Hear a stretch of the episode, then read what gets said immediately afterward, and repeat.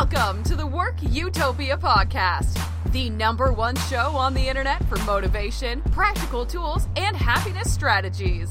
It's real talk for professionals, managers, and employees who are tired of the status quo and in need of an outstanding career and life. Work on the inside, develop your very own work utopia, create a life full of virtue, purpose, and happiness. And now, the man dedicated to helping you attract your ultimate work, Alexander Lauren. Hey! Welcome. Welcome to the Work Utopia podcast. Alexander Lauren here. Good day to you, listener. Yesterday, the theme that seemed to hit me the most was about death and dying. I think it might have started when my friend Barb Phillips, she sent me an email about her upcoming hands-on workshop, Do It Yourself Home Funeral. I, I actually attended this, I, I think it was two years ago I attended this, and it was excellent, well worth the time investment. So if you if any of that resonates with you, on Do It Yourself Home Funeral. You can find out more. You can go to barbphillips.ca or, you know what, just give her a call 705 924 3763. Later in the afternoon, I, I did some writing. I'm writing my book, and I was writing about my experiences, and I just happened to just write about dying. And I think I did that for about an hour. Then late in the afternoon, I was cooking supper. I was listening to a podcast, and it featured Osel Hita. He's a he's a Buddhist teacher, and he started talking about death. And I didn't know he was going in that direction, but really I should know. I should have known because the Buddhists are always going toward death and dying. When I was going through a spiritual exploration stage, I, I was checking out many spiritual traditions and opening myself up to, to what was out there. What could I learn that I could use that, that would be useful? So I read up on some yoga, some Christianity, other lineages of Buddhism, some ancient Indian stuff, and you know what? I even read up a little bit on Hare Krishna. Hare Krishna I found very interesting because you know I only actually had one image or thought of them in the past. You know, you remember this old comedy movie called Airplane? Is with the late, uh, the late and hilarious Leslie Leslie Nielsen. I seem to have the thought of like Hare Krishnas hang out at airports. They wear togas and they really and they really annoy people greatly. That was in my head of what Hare Krishna was. It's actually a very interesting tradition, and it seemed to be focused mostly on developing love. So, I mean, that's a, it's different, you know, but I mean, when your core message is love, I don't know, how do you go wrong with that? I, I do recall, however, I, I did hear one Hare Krishna teaching that was, it was interesting, but Buddhism came up and then I recall the teacher was slagging the Buddhist and the tradition. So I'm like, okay, you know what? I'm not, I can't listen anymore. No tradition should slag any other tradition. Not a good idea. Okay, so I'll give you a little brief rundown. I took a sabbatical from business life a while back. Things had changed in my home. The opportunity was there for me to take a break. Just take a break from what I had been doing for so long. Now, like I mentioned earlier, the Buddhists are always ta- they're always talking about death. So I became really interested in this subject. So I decided that I would do some work with the dying.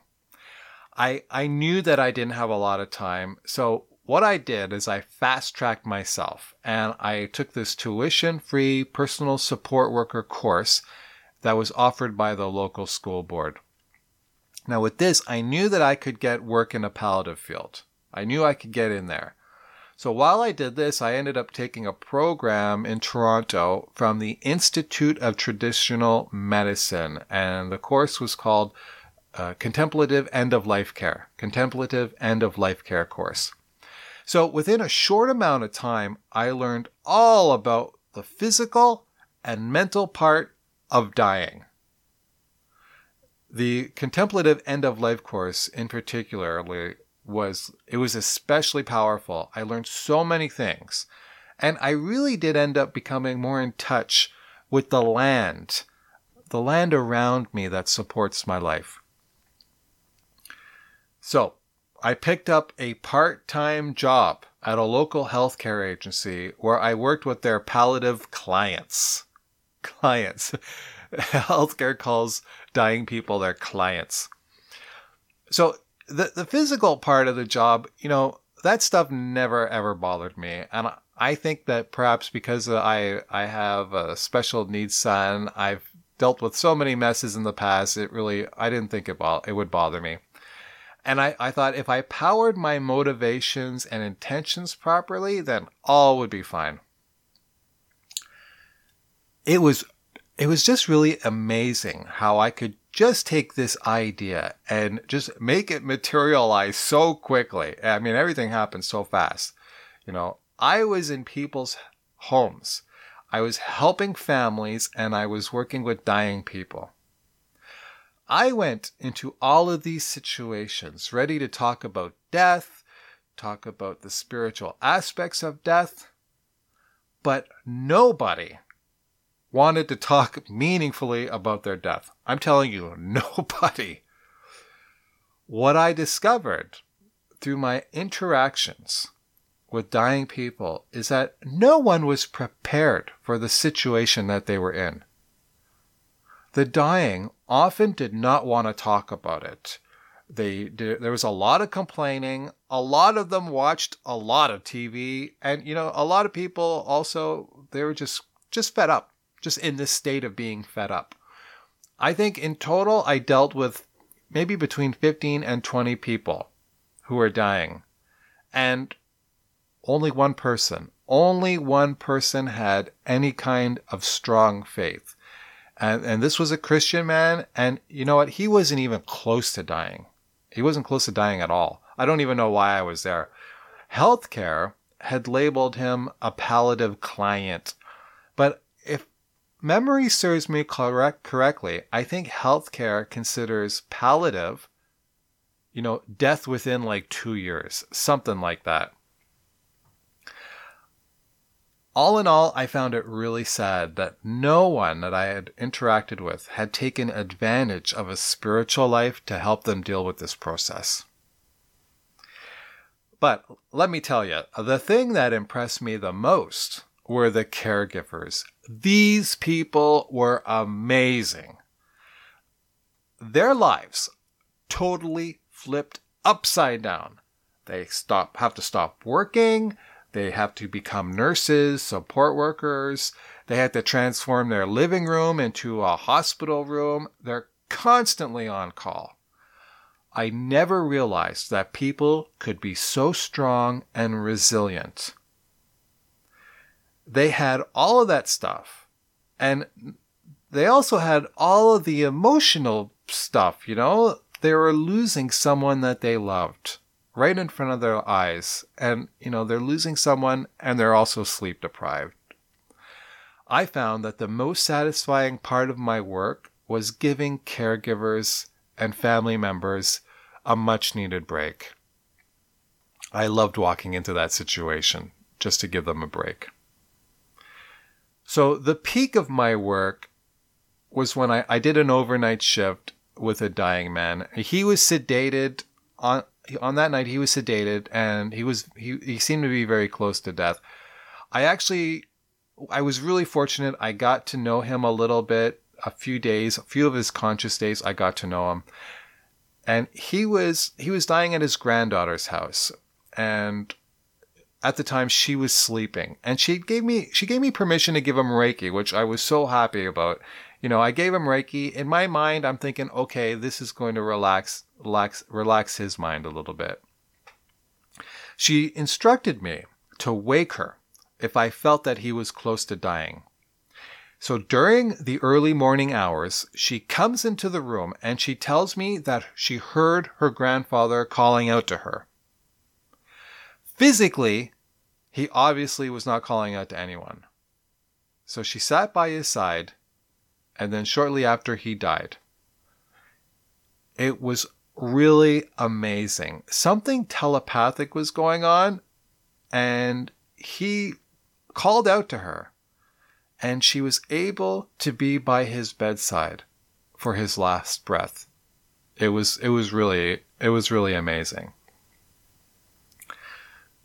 Shortly after that, I, I quit. I quit my part time job. The, my time had come to an end, you know, and, and I really, honestly, I wasn't a really big fan of the attitudes of healthcare when it when it came to dying people, dying people and their families. You know, I, healthcare just seemed to want to control everything, you know, and at times I found that some people were kind of insensitive you know, there was a few outliers out there. There was like really some outstanding people that, you know, were trying to change the system. But at the end of the day, at the end of the day, this was not my fight. It wasn't my fight. It's their fight. You know, it was, it was really a spiritual journey that I was on. When I went back to work, it was like one day I was sitting at the bedside of someone dying, and then the next day I was cold calling enterprise software companies soliciting executive recruiting services. What a strange day that was, let me tell you. A very strange day. There was a shift though. At times in the past, some executives they they really did intimidate me. They intimidated me with their with their attitudes and their aura, I guess. Now, I'm not saying that these people were bad maybe I would just call them focused, a little too focused, perhaps. Powerful, powerful. They had power at work and they were using it while they were working.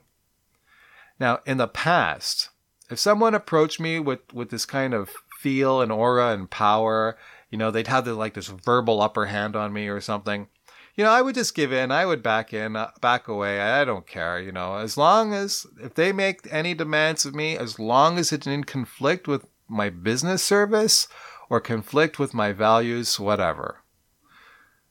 But now I found that I was approaching these personalities much differently. I mean, they could act intimidating or powerful, but it had no effect on me. I found it all completely meaningless.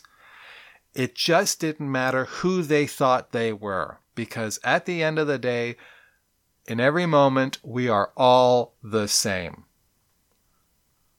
I worked with people who were dying that were very well off materialistically, and many had some phenomenal accomplishments with their career. But as sharp as this is going to sound right now, if a CEO and a janitor if they both get terminal cancer, they're both going down, and their accomplishments with their careers and their furnishings mean absolutely nothing. Actually, you know, I would say if the janitor, if the janitor has a spiritual life and tries to help other people, while the CEO is focused on money and self interest, who do you think is going to leave this world with a greater sense of peace. We are all the same. From, from that point onwards, I kept it within my being that I am equal to all. Some people have more wealth and talent, of course, yes, of course, but so what? So today, listener, keep your ego in check. You are important. Yes, yes, yes. You're trying to make a positive world, positive change in the world, right? But you are no better than the secretary who screens your phone call. You're no better than the barista serving you your cafe latte. And you are no better than that panhandler on the street that you're desperately trying to ignore. We are all on the same boat. We're all on the same boat. Lama Marut calls it the Titanic. And that makes me laugh when I think about it. It's good to laugh. So enjoy, enjoy. Work on your inner life. Get on that spiritual practice. You will find it incredibly useful at the end. Okay. Thank you for tuning into the show today. I hope you have a wonderful day. The sun is shining over here. I hope it's shining over there. All the best. Goodbye for now. Thank you for listening to the Work Utopia podcast. Don't forget to subscribe to this podcast on iTunes or your favorite podcatcher. And check out the Work Utopia YouTube channel for post podcast video content. Are you in need of career or life coaching? Contact Alexander via email at alex at workutopia.com. Till next time.